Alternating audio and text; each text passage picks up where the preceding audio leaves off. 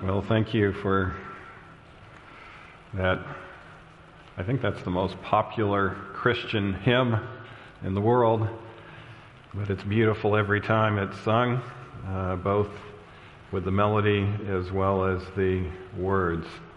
I had an advantage hearing it from up there. Only one of those ladies was mic'd, but the other one was actually singing harmony with her, so I got to hear a duet. And it was beautiful harmony, and it does prepare our hearts for this message this morning.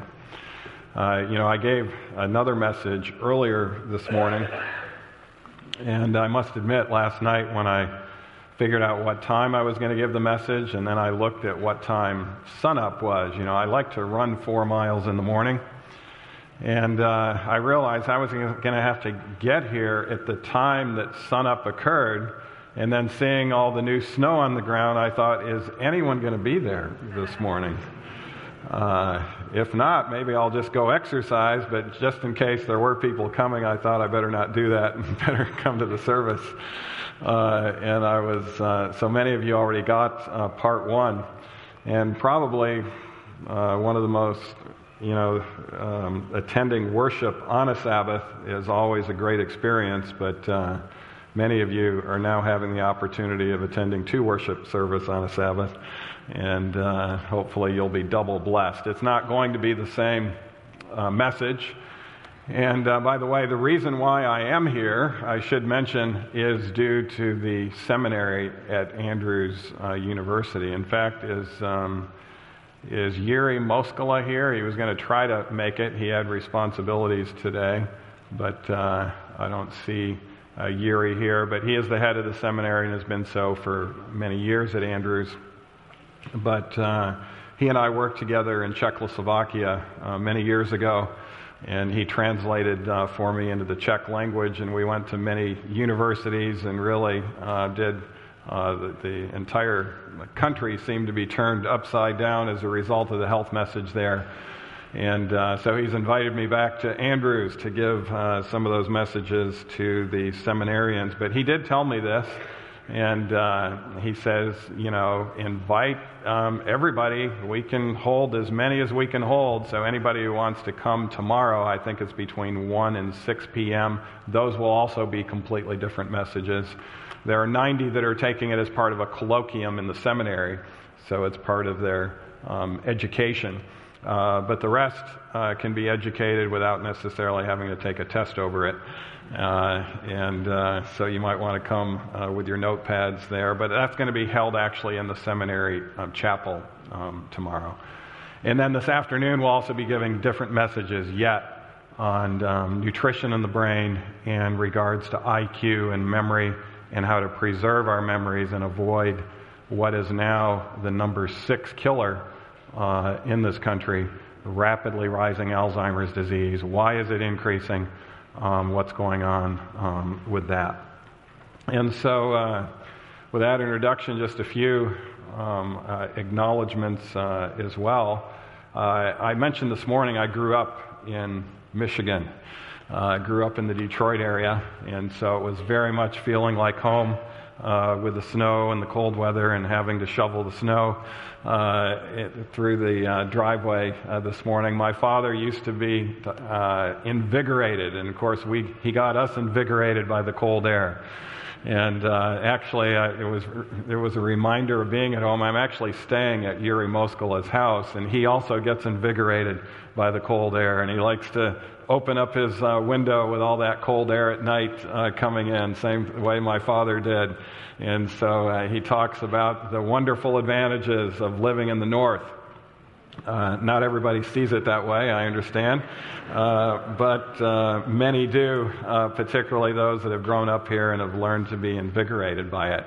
But all of us, there were 5 children that my mother and father had, 3 girls and 2 boys. I was number 5 in the family, but number 3 in the family is the only one who stayed in Michigan And then she came to Western Michigan, and she's here today, and that's Diane here in the front. So it's very great to have my sister here, and haven't seen her for a while, and got a great chance to see her earlier today, and we'll be spending some more time together.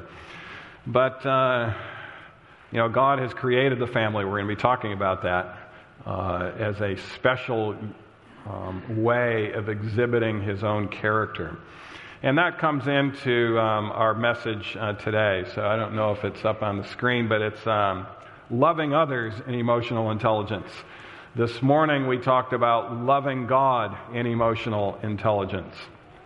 And we did review who is God. The Bible tells us it's not just what God does, it's who he is.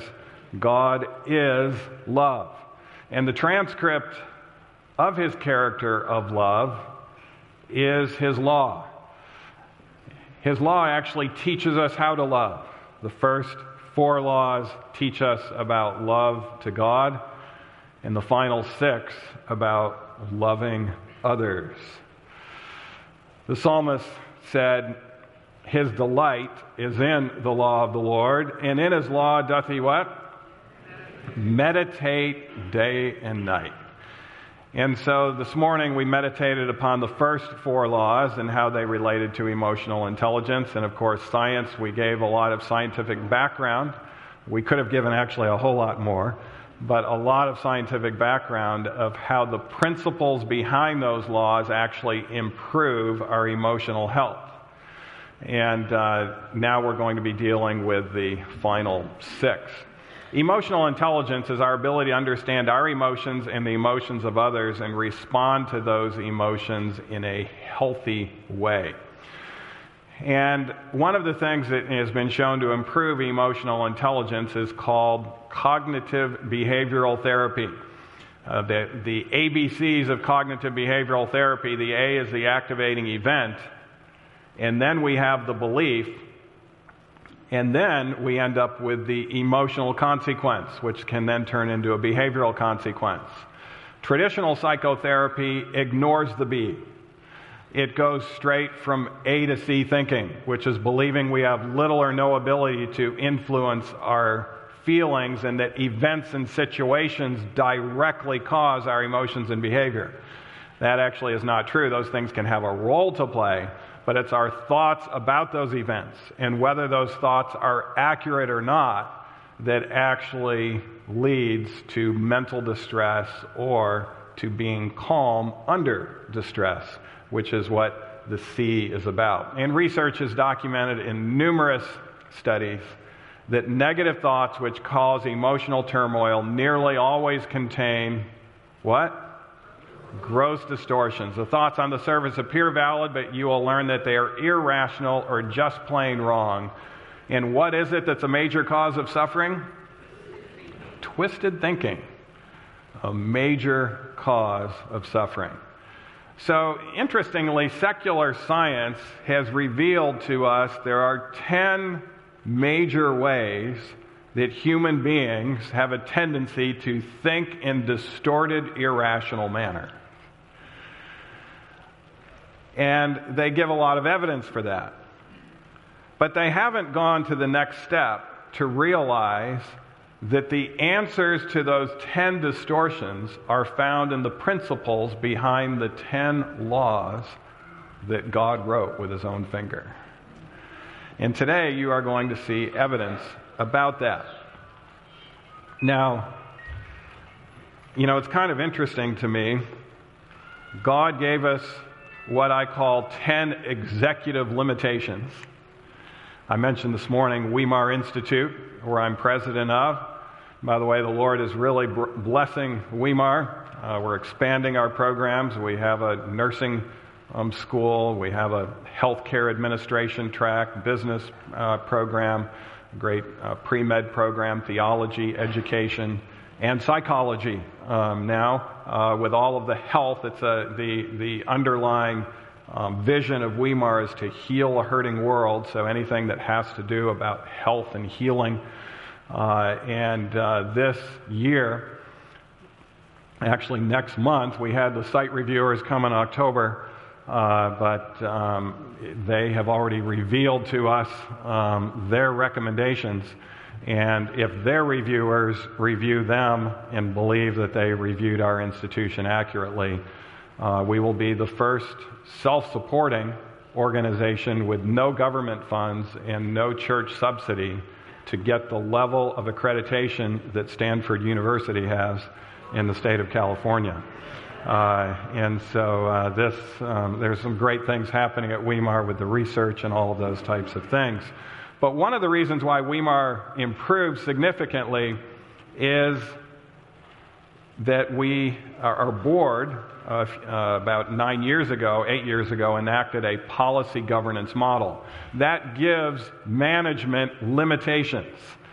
They can do anything they want to do to further the mission of Weimar without even checking with the board, as long as they don't violate the executive limitations. And God has only given us 10 limitations. 10 limitations. Everything else we actually can do. And this is very freeing when we look at it in that way. It actually frees management. By the way, the policy governance model is a model that really models the Ten Commandments, but it was enacted by secular business. It's been shown to be the model that will launch an organization to exponential success better than any other model. And that's, I think, one of the reasons is because it does model those 10 commandments as far as executive limitations. So we looked at the limitations of the first 4, but we looked at the principles behind them this morning, and I think that's probably still going to be up. I don't know if it'll be up. I know it was live streamed, but you might be able to take advantage of that later on. But the 5th commandment was read just a few minutes ago. And what does it say? Honor thy father and thy mother, that thy days may be long upon the land which the Lord thy God giveth thee. What's the principle behind that? I tried to think myself of 10 words, the 10-word principles that go behind these commandments. And, you know, there's a lot of words I could have chosen.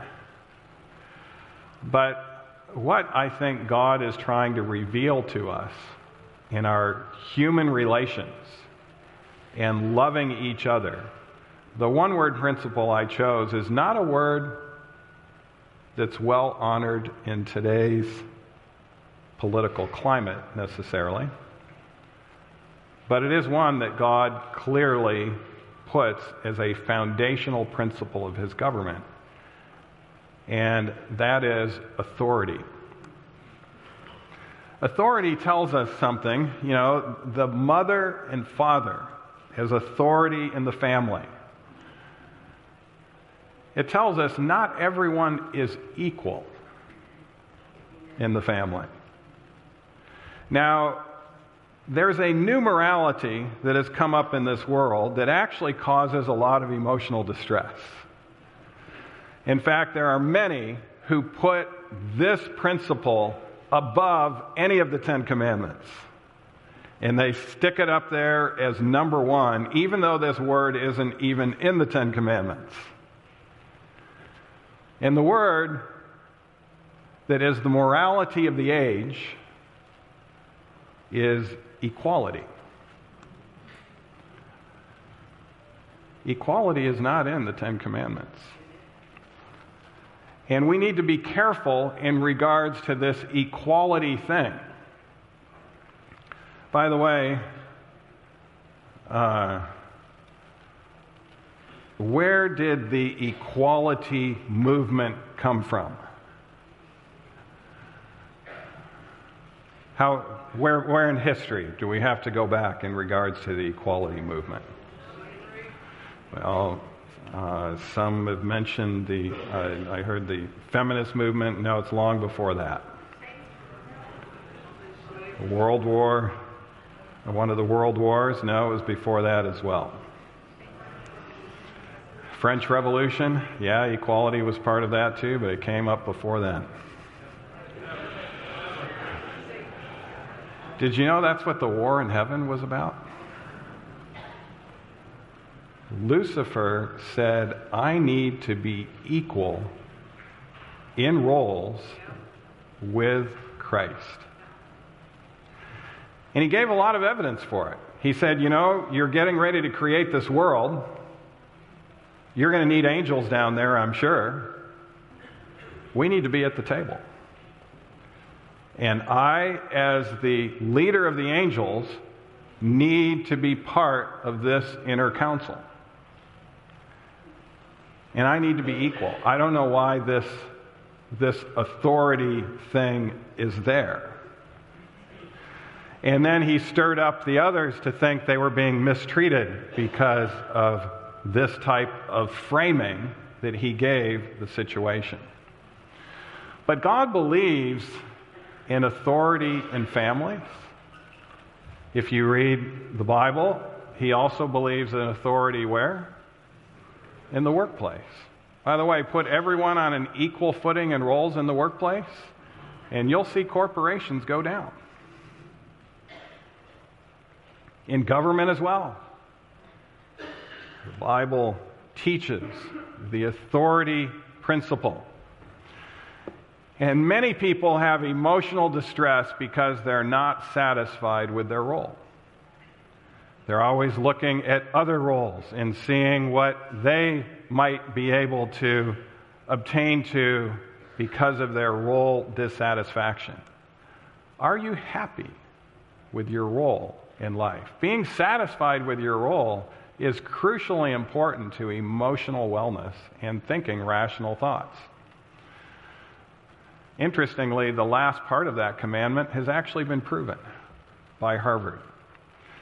They actually took a look at people who had a good relationship with their mother and father.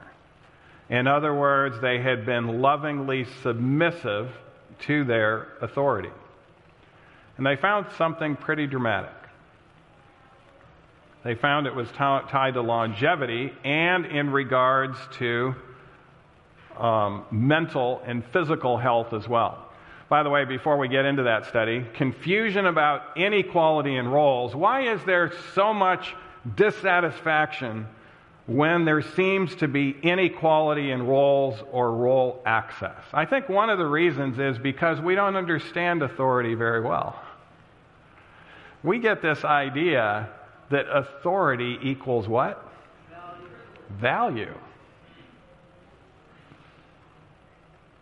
And you know, value it should not be connected to authority. But this is how the world views authority. And of course, when Christ was here, he had to try to teach his disciples, he that is greatest among you, let him be what?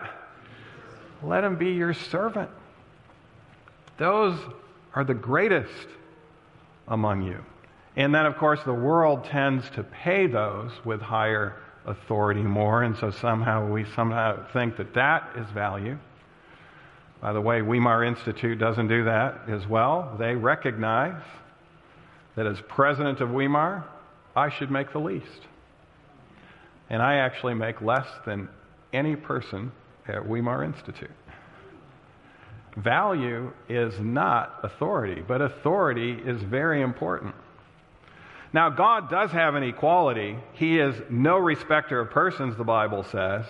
But where does that equality lie? It means that no matter how great, how tall, how whatever your particular attributes, no matter how much talent, everyone is equally accountable to the law.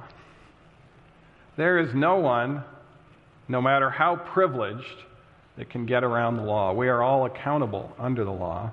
And there's another part of God's equality that's very clear. Christ, as valuable as he is, would have died, we're told, for just one soul. So how much is that one soul worth? And it costs the life of Christ. That's an infinite value of every human being.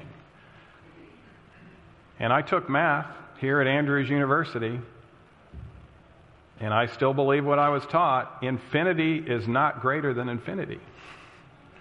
In other words, even though you're of infinite value, you're not more valuable than the person next to you.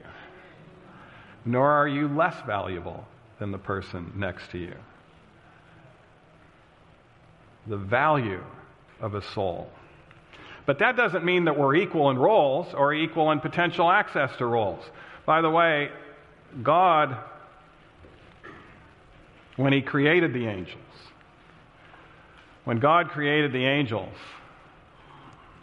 he created them with different roles. Some angels were taller than others. By the way, authority was designated by height in the angelic world when you actually look into it. Lucifer was the tallest of them all. They were given different types of roles, and they were created individually in regards to those roles.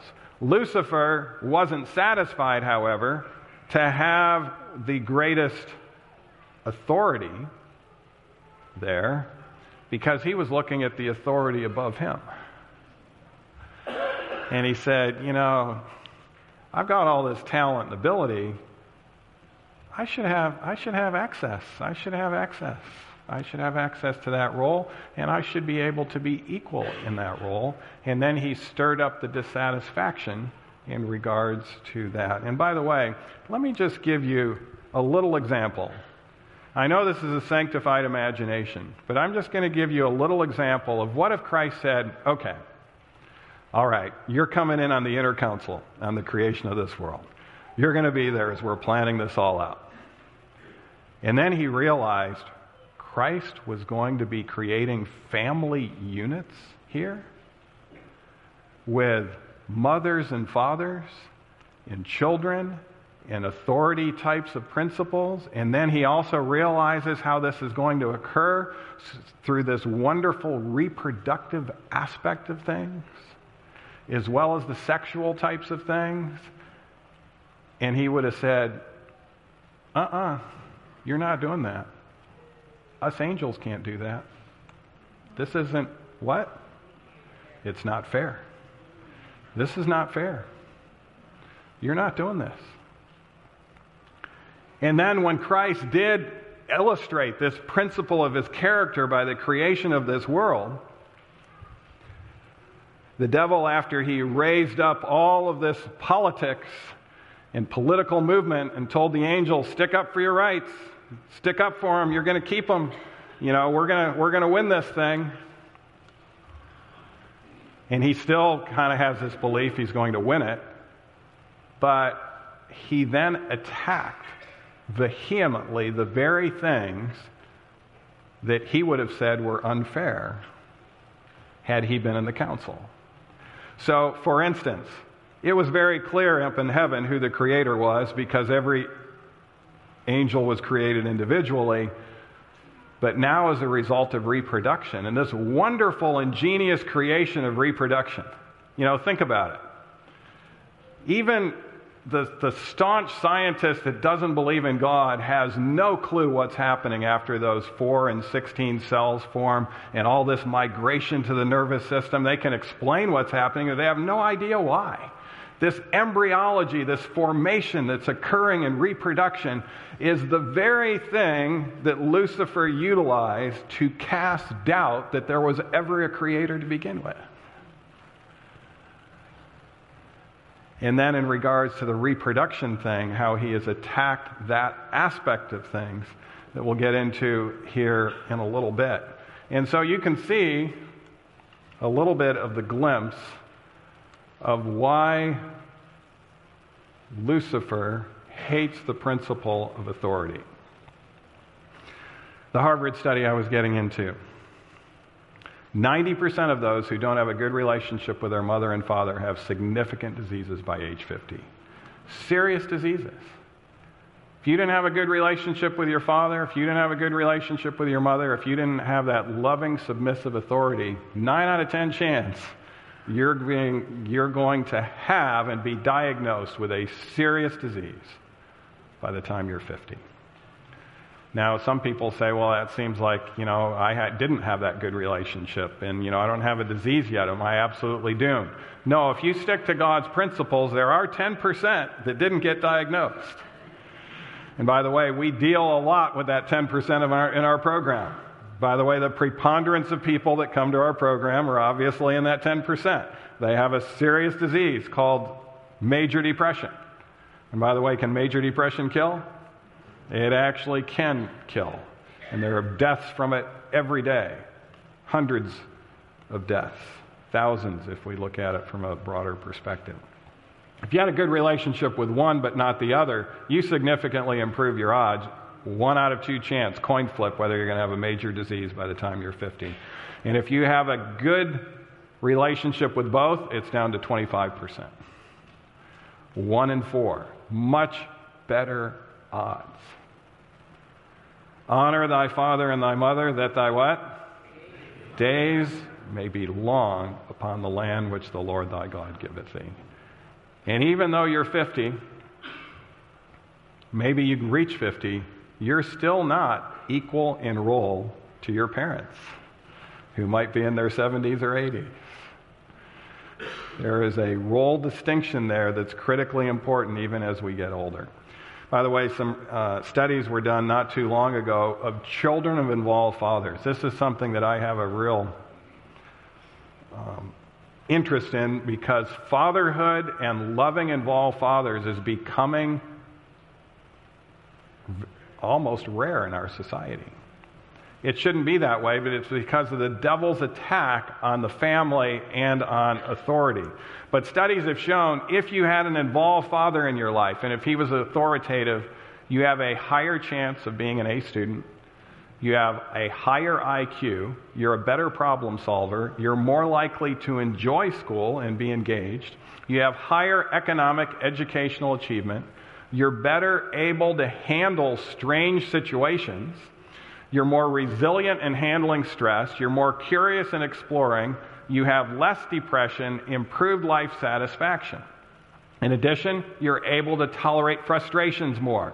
You're actually more playful. You're more attentive when presented with a problem, and you have a superior ability to adapt. Better at managing your emotions, that means emotional intelligence goes up, superior problem-solving ability, greater ability to take initiative and have a greater internal locus of control. In other words, you recognize your responsibility instead of blaming the world for things. You have more self-control and less impulsivity and more self-worth, recognizing the value of each individual as well as yourself.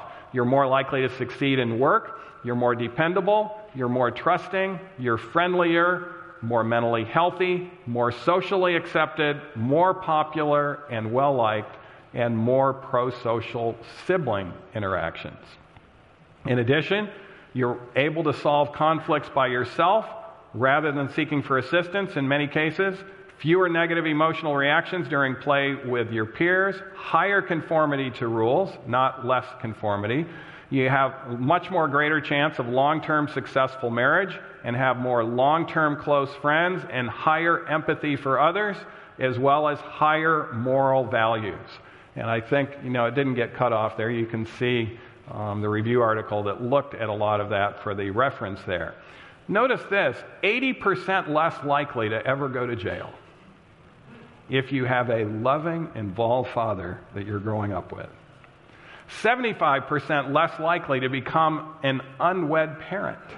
Those are dramatic statistics. We're not talking about 5% difference, 10% difference. These are dramatic differences. Better physical health, less drug use, less stealing, less acting out, less disruptive behavior, less lying, less suicide. And we mentioned the GPA and IQ.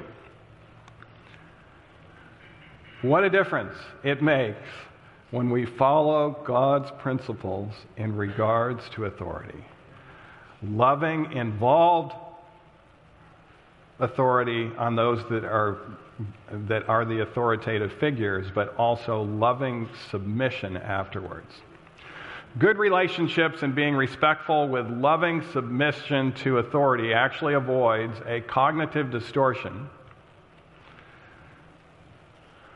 that Lucifer was actually the first to violate this principle. We talked about commandment number 1, Lucifer was also the first. Commandment number 1, the principle behind it, for those that weren't there, was priority, having our priorities straight. Who is number 1? Lucifer decided that he really should be number one. This is how it all violated. But the first of the six commandments also is something that Lucifer violated. Why did he have this interest in being equal in authority and roles to Christ? One of the reasons was not only the violation of the first commandment, but also the violation of this cognitive distortion, which is present in virtually anybody who violates this commandment. And it's called the cognitive distortion of mind reading. Lucifer thought he could read the mind of Christ, and he thought, Christ doesn't want me to be equal. I should be equal, but he doesn't want me to be equal because he wants to be the ultimate authority, and he is the one wanting power.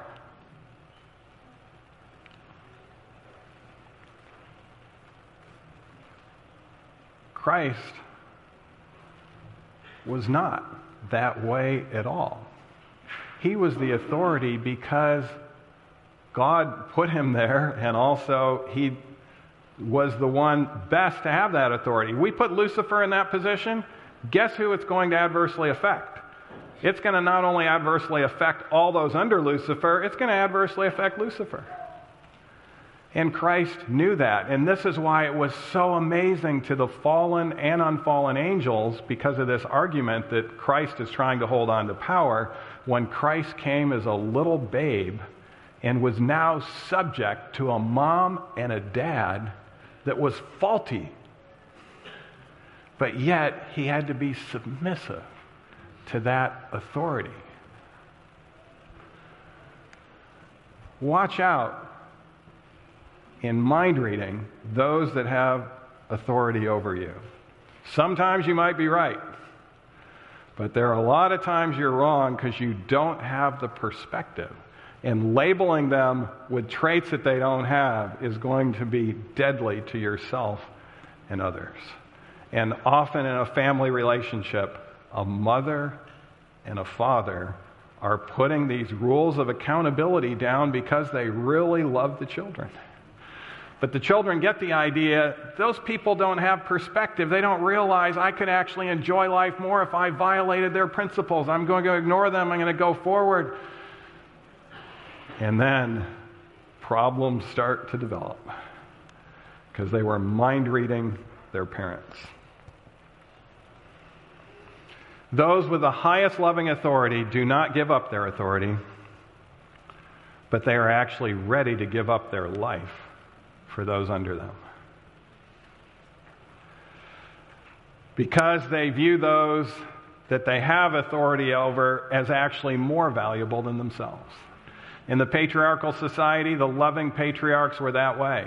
The patriarchs, although they had the authority, when there were threats to the family, they were always willing to lay down their life first because they saw the mother as more valuable than them, and they saw the children as more valuable. And so those were the protected layers.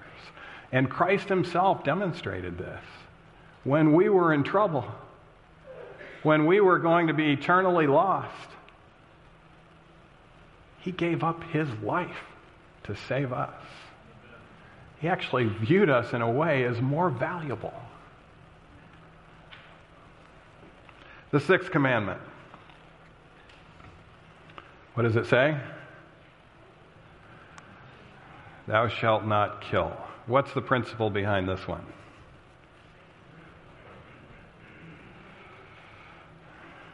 This one's not so complex. What would be the one-word principle? The one-word principle that God is saying that he puts on a very high priority list is life. God is not only the creator of life, he also wants us to do everything we can to cooperate with him with sustaining it and making it more abundant. And you know, I've been confused sometimes about Christians who are against the health message. It's kind of like, wait a minute, this will actually preserve life. It will actually make it more abundant. How can we be against health and state that we're Christians when God is such, honors life so deeply. Now, I'll just tell you, we run mental health programs for the seriously mentally ill. And as mentioned this morning, we have lots of people that want to end their life that come to our program. And sometimes I'll ask them, so why is it that you haven't ended your life? What has kept you from this? And often they will say, because the commandment, thou shalt not kill. And I realize that if I kill myself, I'm not going to be able to ask for forgiveness for it afterwards. Now, I don't try to talk them out of that line of reasoning, but could we actually be committing suicide with our fork? In other words, it's not, putting the gun to our head or hanging ourselves or whatever, but it's because of what we're putting into our bodies and what we're doing with our bodies. What we eat or don't eat is related to our quality of life and how long we live. That is abundantly clear. Violation of health principles can not only be killing ourselves, but if we encourage this violation, who are we actually accountable for killing? Actually, others. By the way, the fortune teller error that most people violate when they violate this principle of life, or I should say the cognitive distortion, is called fortune teller error. And what we have found out is human beings are very poor predictors of the future. And they have this fortune teller error that I think I can get by with this, and I think I can get by with that, and I don't think anything bad's going to happen with this or that. And then they find out too late. In fact, I was just with a person this last weekend who said, Dr. Nedley, I wish I would have listened to you years ago. I realized that if I knew I was going to live this long, I would have taken better care of myself. And he's in dialysis every other day. It's just a kind of a terrible existence because he didn't think it was going to affect him. And now it's very clear that it has. In the great book, Patriarchs and Prophets, that goes through these commandments when they were stated by God, expands this commandment this way. All acts of injustice that tend to shorten life, the spirit of hatred and revenge, or the indulgence of any passion that leads to injurious acts towards others, or cause us even to wish them harm, for whosoever hateth his brother is a murderer, a selfish neglect of doing what? Caring for the needy or suffering, all self-indulgence or unnecessary deprivation or excessive labor that tends to injure health, all these are to a greater or less degree violations of the Sixth Commandment. And so when we have this in perspective and we have the priority of life, what a difference it can make to ourselves and so many others as well. The Seventh Commandment says this, thou shalt not what? What's the principle behind this? What would be the one-word principle you would choose? Faithfulness would be a good word. Purity would be a good word. I chose a word that is less popular in today's culture and society, just to illustrate a point. But the Seventh Commandment is actually about being what? Exclusive. Exclusive. This is love to others. And love to others in regards to our intimacy, we are to be exclusive.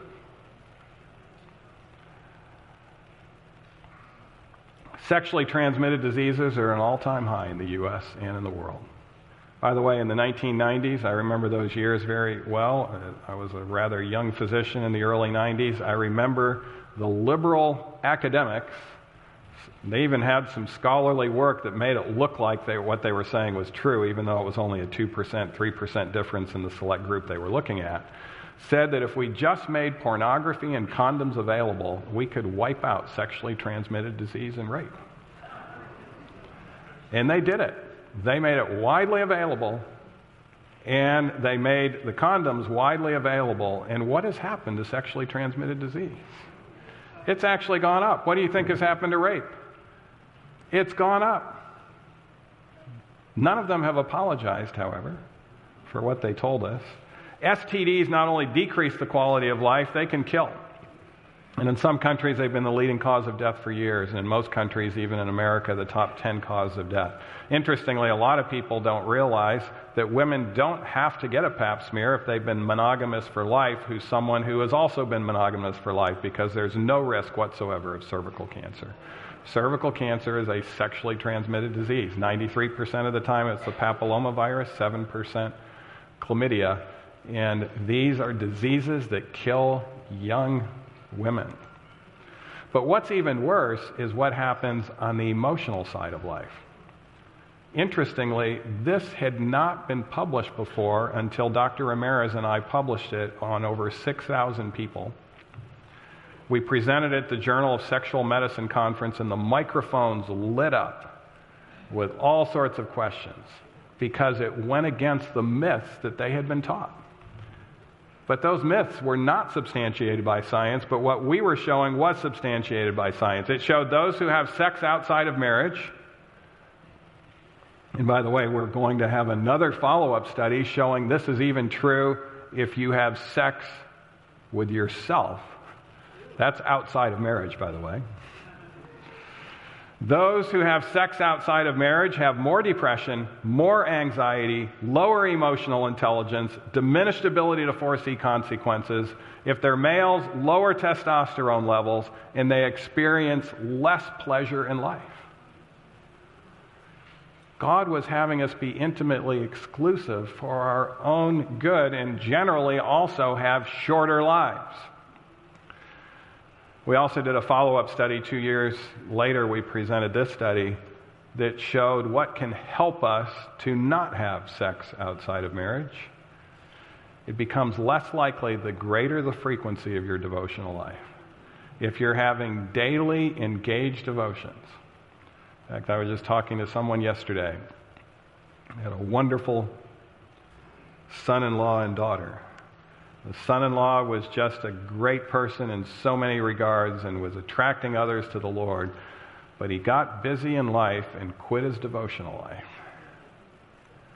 And you know, first time you miss a devotion, doesn't seem like there's any consequences, but there can be consequences eventually.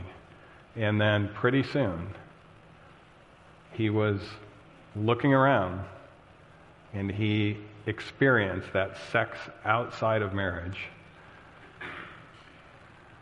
And now is in deep trouble, emotionally, physically, family, every other way. The more frequent reading of Proverbs, it should say, or Scripture, significantly decreases the risk of falling for sex outside of marriage, studies show. University of Utah published this study just last year. Americans who have only slept with their spouses are most likely to report being in a very happy marriage. And this is true even today. Lowest odds of marital happiness belong to those who have had 6 or more sexual partners in their lives. Contrary to conventional wisdom, when it comes to sex, what do the authors say? Less experience is better, at least for the marriage. You know, in the last program we had a young man from UCLA. And he was a freshman at UCLA and began to have a lot of emotional problems and ended up being referred to our program. But this was something that he was struggling with in regards to all of the access. And, you know, he had been taught the myth that if you experiment, you'll be better off in your marriage relationship. And you'll be better at doing this and that. We actually showed him this study. He was stunned by it. He said, you know, I had no idea. Women and men with 0 or 1 previous sex partners before marriage were also least likely to what? Divorce. In fact, they mentioned that if a man and a woman come together for marriage and have never had sexual relations until their marriage, they called those men and women divorce-proof couples. And then they went into why that's the case and even some of the reasons behind it. which we won't get into. Women or men with 10 or more, of course, most likely to divorce. But what percent of new brides or grooms were virgins? In 2010, it was 5%, and now it's even less. This executive limitation that God put on us was for our good. Commitment to intimately exclusive avoids a cognitive distortion called emotional reasoning. This is a big one. Emotional reasoning says, I feel like a dud, therefore I am a dud. I feel overwhelmed and helpless, thus my problems are impossible to solve. You believe because you're feeling something that it must be true. And emotional reasoning also is one of the reasons why people get into addictions and things they know they shouldn't be doing. This is the cognitive distortion behind it. But when I was a young teenager, the #1 hit song was You Light Up My Life. Do you remember that song? I'm sure many of you could sing it. But as it's talking about this, you light up my life, it's all about the romance, it's all about the relationships, it's all about, of course, sex is being alluded to it there, but the final phrase before the song quits is this deceptive phrase. It can't be wrong when it what? Feels so right. That's emotional reasoning. And it is a severe distortion that will get you into problems. Jonathan Martinson says, feelings are much like waves. We can't stop them from coming, but we can choose which one to surf. And Thomas Jefferson says, don't bite at the bait of pleasure until you are sure there is no hook beneath. That's combating emotional reasoning. And that will result in far more physical and emotional health. By the way, studies have shown if marital conflict is high, fathers have a much more difficult time being involved with their children, which weakens the father-child relationship. These commandments are connected. In other words, marital conflict can be high because of this aspect of things, and then fathers are going to be disconnected with their children, which doesn't allow those children to have a loving, authoritative father in their life, and it robs them. The 8th commandment. This one may be not so intuitive. It says, thou shalt not steal, but what's the one-word principle behind it? What is God trying to tell us in this aspect of stealing? You know, when I first was meditating upon the law this way, what's the reason for this limitation? I thought, well, God is respecting the true and rightful owners. This is about ownership. And yes, God does believe in ownership. God respects true and rightful owners. But that's not the one-word principle behind this commandment. By the way, there's all kinds of theft these days, including identity theft. These are all violations of this principle that's there. Those who steal have been shown, documented, to have less happy lives, and there's some evidence that they also live shorter lives. But, you know, let's take a look at this. In regards to ownership in this world, who actually is the rightful owner? I mean, he created it. He provided every resource. You know, this all came from him. And by the way, when we think we're owning something, I mean, who was the one that was the creator? Who was the one that provided the resource? We need to recognize that we're just stewards in this process. But God wants true owners to illustrate his loving principle of generosity. That's why he has made us owners. Because when we actually have control in the stewardship of something, and yes, we might have earned it and worked for it and all of that sort of thing, but when it's truly ours, we can give it to others as an act of generosity and illustrate his loving of others. We can't be generous, however, when we're not the possessor. And that's why God hates stealing, because it destroys generosity on both parties' part. So it must be rightfully yours first, but if it is yours, but you choose to give it to someone else or others, you are indeed illustrating God's principle. And what does this principle avoid? It avoids the cognitive distortion called personalization. And so much personalization has to do over finances. We think the differences in finances, we tend to personalize and either get, very jealous and envious of others, and those that have it think that they're better than others, all of that. Personalization, by the way, that's a big cognitive distortion. I wish we had time to go into more of the implications of personalization. But it is one that will destroy you emotionally. The ninth commandment. Thou shalt not what? Bear false witness. This one's a little more simple. What's the one-word principle? The one-word principle that God is illustrating, He doesn't want us to lie. That's the lie part. But why doesn't He want us to lie? He believes in truth. The word I used was honesty. And of course, we need to tell ourselves the truth first.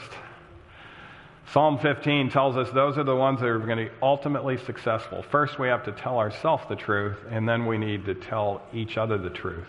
Be transparent and genuine. The Bible says the truth will what? Will set you free. And that's what secular science has shown. If we can get rid of these irrational thoughts and replace them with rational thoughts to get rid of these 10 distortions, we are going to be emotionally healthy and free. And there's definitely more emotional health and higher emotional intelligence in those that think and tell the truth consistently. By the way, in our program, we just ended one on Monday. And when we end, of course, we've trained them what to do in regards to re-entry. And the re-entry portion of things, they're a little concerned because they're going back to the very environment that caused their mental illness. They're feeling a lot better now. They're doing a lot better. They're checking their thoughts. They're getting rid of their distortions. They're thinking true and accurate thoughts. They're on an exercise plan. They're getting the good diet, all of those things. And it reminded me, in fact, I told this group this. I said, when we're getting ready to leave, it reminds me a little bit when Christ was getting ready to leave this world. And He told His apostles, the one who had been closest to them, one of the saddest statements made in all Scripture. He said, I wish I could tell you more truths. There's a lot more truths I could reveal to you. I wish I could do that. But you're not ready for it. And I thought, when I read that the first time, I thought, those scoundrel apostles, how much more truth would I know if those guys would have been ready for it? It's not there in the Bible. But then after that, he said something that was very compassionate. He says, when I leave, I'm going to send you what? The Comforter. And He will lead you into all truth. That means some of the truth that He wasn't able to share with them because they weren't ready for it yet. We have to share truth sometimes in succession. And by the way, the book Desire of Ages says this, quoting from the Bible, when He, the Spirit of truth, has come, said Jesus, He will guide you into what? All truth. The Comforter is called the Spirit of truth. His work is to define and maintain the truth. He first dwells in the heart as the Spirit of truth, and thus He becomes the Comforter. This world is looking for the psychological good life. They're looking for comfort and happiness. But they don't realize it comes through thinking true and accurate thoughts, moment by moment, day by day. And they also don't realize that the Holy Spirit is ready to help them in this endeavor if they would open their hearts and minds to Him. There's comfort and peace in the truth, but no real peace or comfort can be found in falsehood.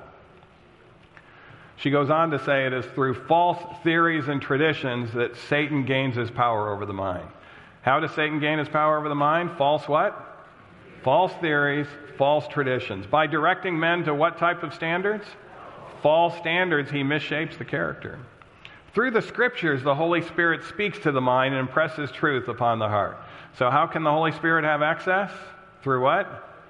Scriptures. And that's why I left them with the daily devotional exercise of reading the Word and opening your heart up to the Spirit, because they can get into more and more truth even though they're leaving us after that 10-day program. Thus he exposes error and expels it from the soul. It is by the Spirit of truth working through the Word of God that Christ subdues his chosen people to himself. And that Word he has left for you and me every day to feast on. If we're completely honest in heart, it will avoid another cognitive distortion called overgeneralization that is so common in our society today. This is where there appears to be truth there, but it's using limited factual evidence to support a belief that actually is not true, because it's limited factual evidence. And it will get into wrong decision-making, wrong emotions, and other problems. The final commandment, we're here. The 10th commandment is an interesting one because it's not about what we're doing. Thou shalt not what? Thou shalt not covet. Now, some people have erroneously stated that the 10 commandments were put in place kind of from the laws of the land, because they mirror a lot of laws of lands of different nations. I can tell you that that's one of the reasons why I can tell you that's not true, is no one has ever discovered a law of any nation or land that has this law in it. It's not on any books anywhere. It's God's law, though, and it's there for a reason. What's the reason? Let's meditate on it. Why does he not want us to covet?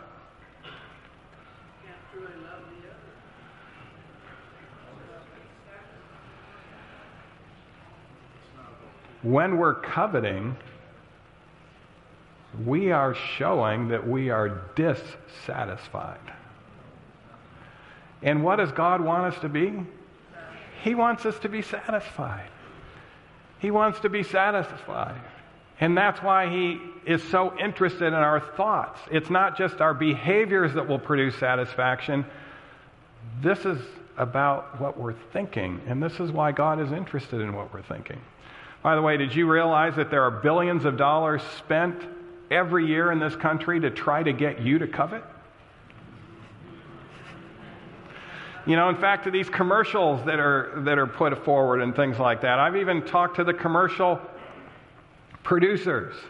They all center around the limbic system.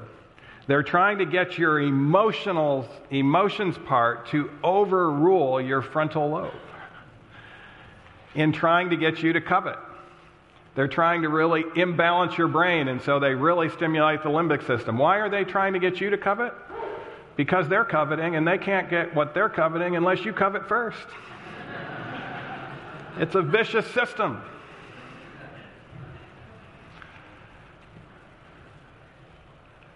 God wants us to be satisfied in our thoughts. By the way, happiness itself has been associated with better mental and physical health.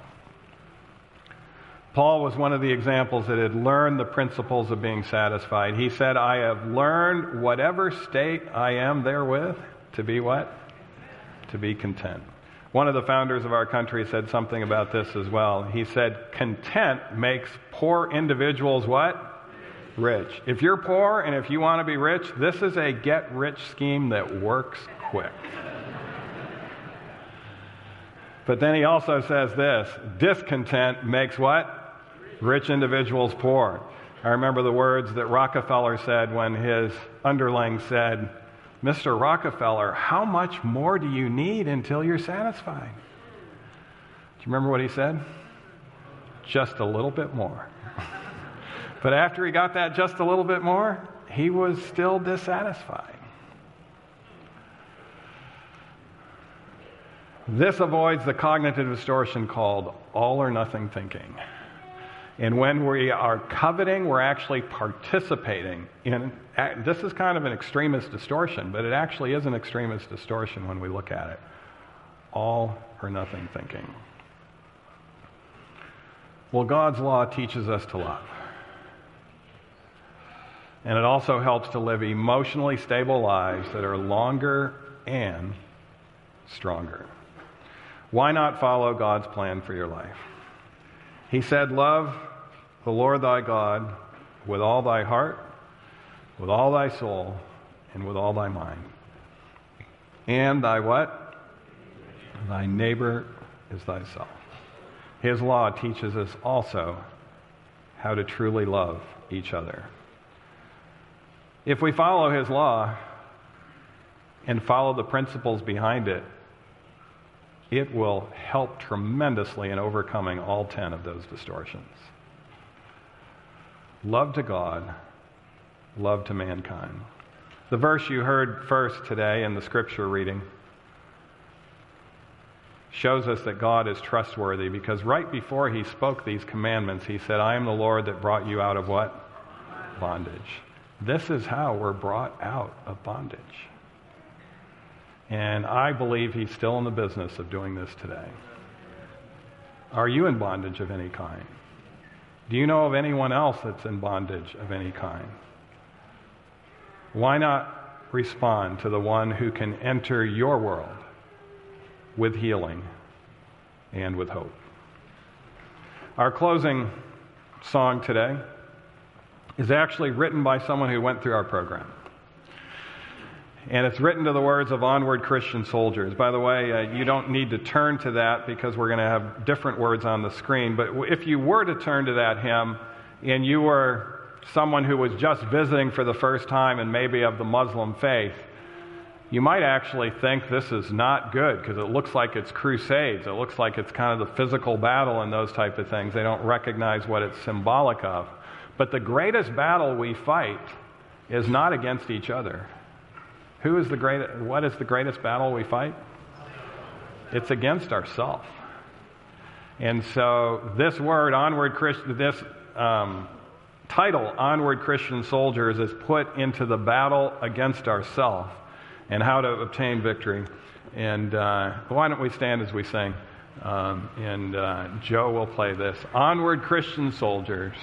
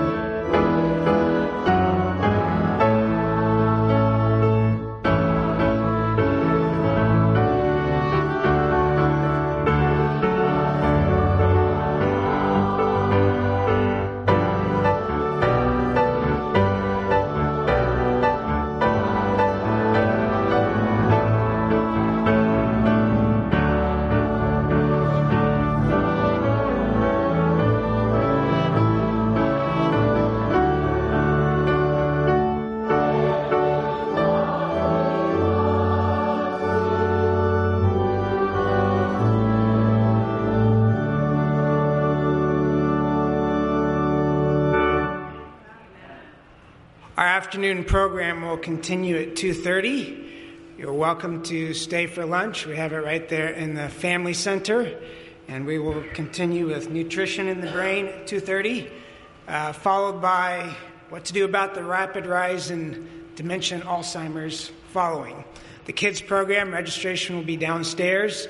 If you're bringing your kids this afternoon, you can take them down for registration, and that program begins at 2:30 as well.